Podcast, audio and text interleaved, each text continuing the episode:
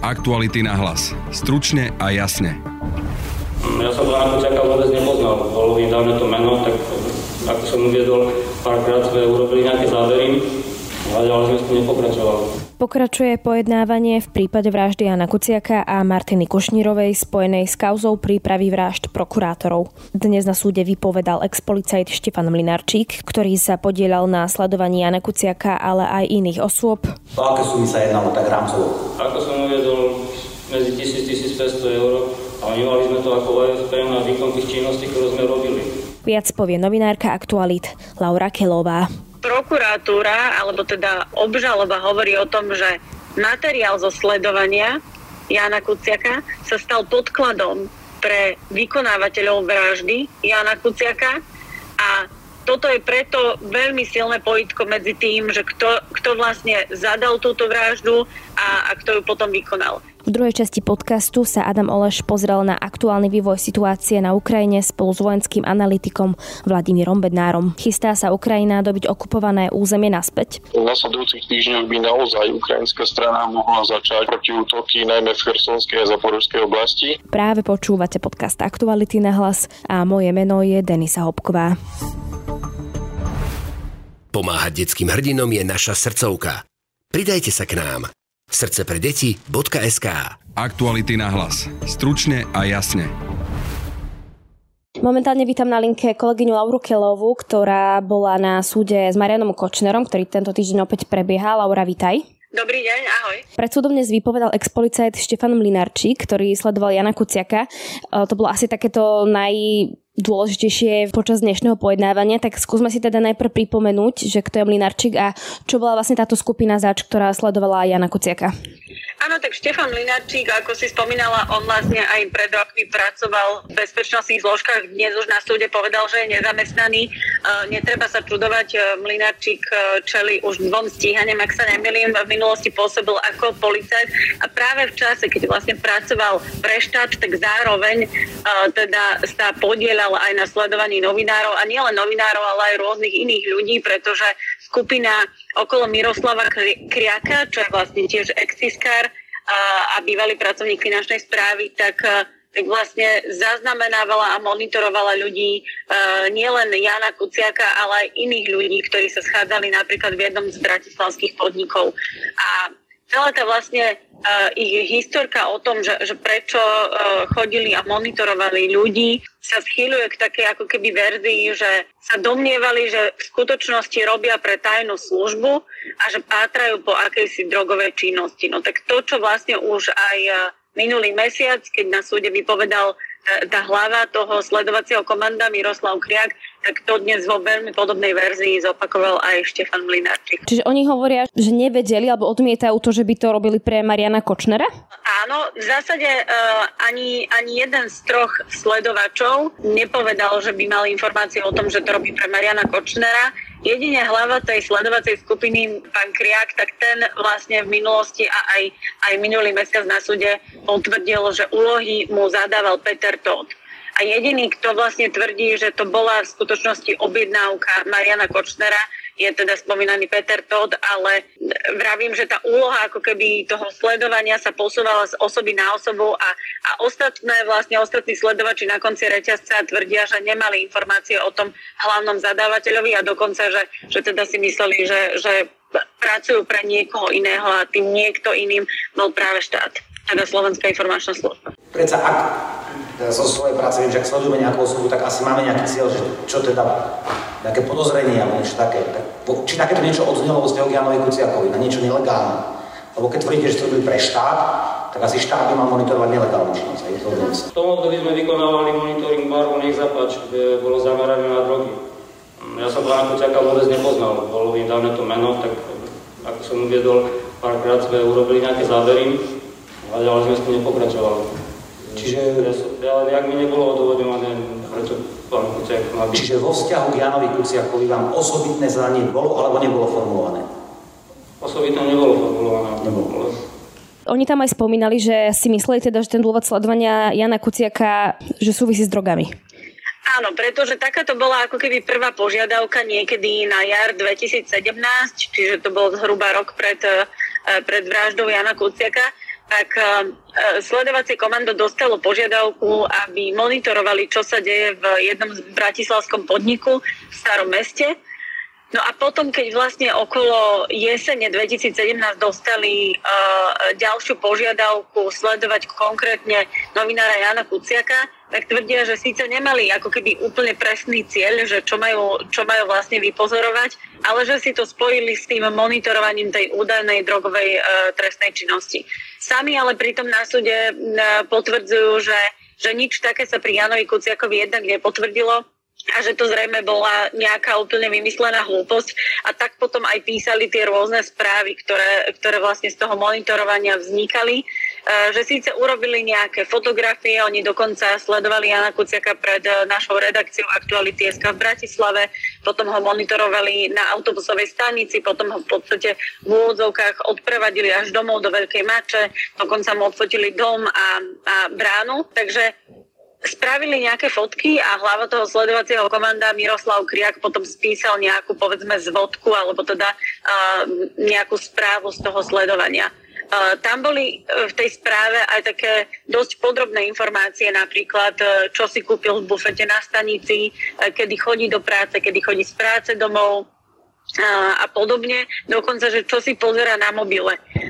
Dnes svedok Štefan Mlynarčík odmietol, že by niekto z nich, alebo teda on konkrétne cestoval autobusom a, a sliedil a pozeral sa cez rameno Janovi Kuciakovi, čo si pozerá v mobile, takže nevieme, ako niektoré tie správy v tej monitorovacej zvodke vznikli, ale dôležité toto celé a prečo sa vlastne ako keby opakovane vypočúvajú svedkovia v tomto prípade, tí sledovači, je práve preto, že prokuratúra, alebo teda obžaloba hovorí o tom, že materiál zo sledovania Jana Kuciaka sa stal podkladom pre vykonávateľov vraždy Jana Kuciaka a toto je preto veľmi silné pojitko medzi tým, že kto, kto vlastne zadal túto vraždu a, a kto ju potom vykonal.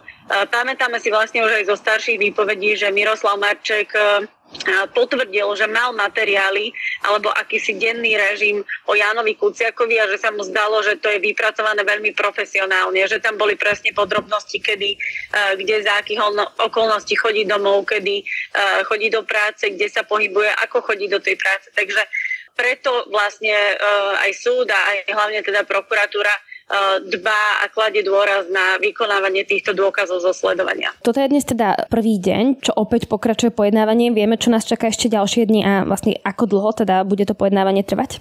Momentálne tento týždeň ešte pojednáme, pojednávame v utorok a stredu.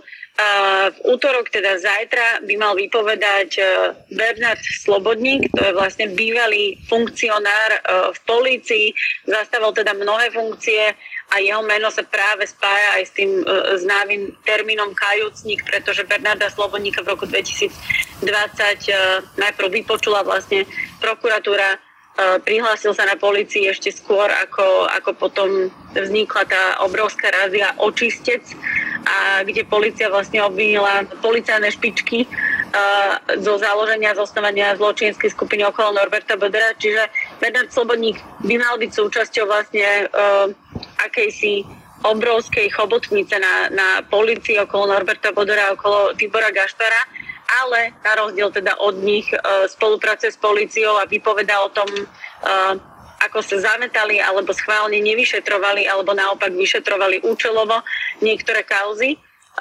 Takže jedine, čo si viem predstaviť, že zajtra vlastne bude nejakým spôsobom asi aj dopytovaný zo strany Mariana Kočnera nejakými otázkami.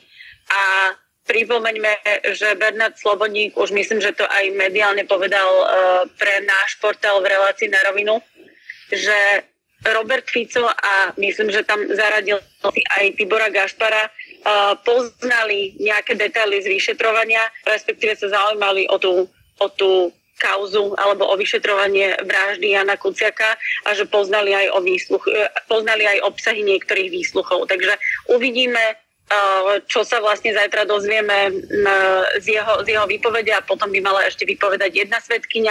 V stredu sú naplánované, tuším, nejaké znalecké posudky a ďalšie termíny v auguste, ja o nich nemám vedomosť a Myslím, že zaznela poznámka, že, že súd zamýšľa ešte vypočuť Petra Tótha niekedy v septembri, pretože ten mal nejaké problémy dostaviť sa na súd do Pezinku. Tak budeme to sledovať určite aj zajtra, ale na teraz ti ďakujem. Ďakujem, do počutia. Aktuality na hlas. Stručne a jasne.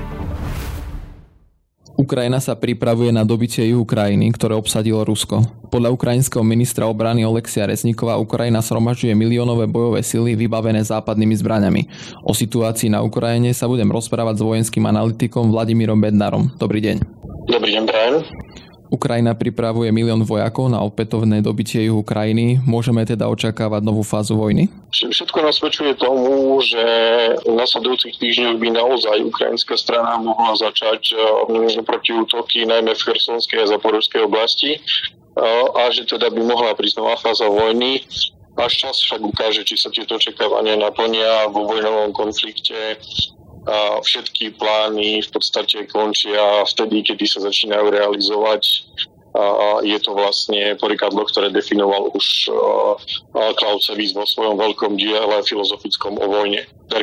Sú dôvodom tejto protiofenzívy hlavne zbrane, ktoré prišli zo západu a tak sa vyrovnávajú sily? Tieto zbrane hrajú veľmi významnú rolu, najmä v doplnení spôsobilostí, ktoré ukrajinská strana, ktorými ukrajinská strana nedisponuje. Jedná sa napríklad o zbrane delostrelecké, ktoré majú veľký dosah, konkrétne sa jedná o raketomety HIMARS a MLRS, ktoré v posledných približne desiatich dňoch zničili asi tridsať cieľov operačného významu. Vyšlo najmä o veľké sklady munície ruskej armády v oblasti v podstate naprieč celým bojiskom od, od Charkova až po Cherson. A, a tým pádom výrazne znížili schopnosť ruského delostrelectva a vykonávať palebnú podporu síl a v podstate eliminovali tú obrovskú palebnú prevahu, ktoré Rusko malo v predchádzajúcich týždňoch. Takže tie straty sú významné na strane Ruska. Áno, um, tu si treba uvedomiť, že um, ako som povedal, primárne sa teda tie delostrelské systémy a raketometné systémy zamerali na ničenie munície. To znamená, že nejde o straty v ľudskej síle alebo v technike, ale jednoducho v tejto chvíli ruské delostrelské systémy nemajú čím strieľať. Spomínali ste tú protiofenzívu, že dôjde k nej čoskoro. Vieme povedať pravdepodobne, kedy by to mohlo prísť? Napriek tomu, že ukrajinská strana vyhlasuje, respektíve upozorňuje obyvateľov o práve týchto oblastí, že by sa mali pripraviť na ukrajinský útok v najbližších dňoch. Ja si osobne nemyslím, že sa to, to stane vlastne v tomto týždni. Myslím si, že v tomto týždni nastanú lokálne obmedzené útoky, najmä v Chersonskej oblasti. A až, až s odstupom času, kedy dôjde k doplneniu ďalších zbraní zo západu a k ďalšiemu spotrebovaniu ruských síl v bojoch na Donbase, tak sa ukrajinská ofenzíva rozbehne naplno. A ako by mohla táto ukrajinská ofenzíva dopadnúť? Je reálne, aby Ukrajina získala naspäť to svoje územie? To záleží najmä na podpore spojencov. Musíme si uvedomiť, že Ukrajina pred týmto konfliktom mala približne dvetisícštyristo tankov a bojových vozidel pechoty a približne viac ako štvrtinu z toho stratila. V súčasnej dobe Západ dodal približne sedemsto tankov a bojových vozidel pechoty. Veľmi podobné je to teda aj v iných typoch zbraní. To znamená, že ako keby Západ v tejto chvíli, Západu sa v tejto chvíli darí vykrývať straty Ukrajiny. Ak bude toto ochotný robiť naďalej, tak ukrajinská strana v dlhodobom hľadisku má šancu oslobodiť väčšinu svojho územia. Um, snáď s výnimkou Krymu, kde tá situácia je trošku iná, pretože Krym Rusko považuje za integrálnu súčasť svojho územia a tam by sa tá situácia um, výrazne skomplikovala. V akom zmysle? Tam potenciálne hrozí napríklad aj plná mobilizácia ruských síl, ktorá doteraz nenastáva, po prípade prudké zvýšenie narastu rizika nasadenia jadrových zbraní, pretože ruská jadrová doktrína hovorí o tom, že v prípade ohrozenia územia Ruskej federácie Rusko má právo použiť jadrové zbrane a de facto hodnovernosť jadrového odstrašenia by bola narušená, ak by tú doktrínu Rusko nedržiavalo. To znamená, že to ruské vedenie v Moskve politické by naozaj muselo zvážiť všetky aspekty a aj ten aspekt stráty hodnovernosti jadrového odstrašenia a de facto to je posledný mocenský prvok, ktorý Ruskej federácii zostal. Takže Ukrajina má okrem Krymu reálnu šancu získať to svoje územie naspäť. Áno, za predpokladu, že Západ bude podporovať Ukrajinu minimálne tak, ako to teraz. Vy sledujete tú situáciu. Ako sa zmenila tá situácia za tie posledné týždne na Ukrajine? V podstate, ak, ak sa vrátime časovo, povedzme, že tri týždne dozadu, tak pred tými tromi týždňami sme boli svedkami dlhej periódy relatívnej stagnácie a, a v podstate takej opotrebovacej vojny na, na všetkých frontoch, najmä na Donbase, kedy ruské síly postupovali, ale rýchlosťou niekoľko sto metrov za deň až po jeden kilometr za deň. To sa ale zmenilo pred dvomi týždňami. Najprv sme boli svedkami um, relatívne rýchleho prieskupu južne od Lysyčanska, na základe ktorého sa potom ukrajinské síly stiahli zo Severodonecka, aby nehrozilo vlastne ich obklúčenie. Následne ruské síly v minulom týždni postupovali juhozápadne od Lysyčanska v oblasti vlastne Lysyčanskej rafinérie. To trvalo asi osem dní. Zároveň sa vlastne zo severu pokr- podarilo ruským silám prekročiť Bilohorivke.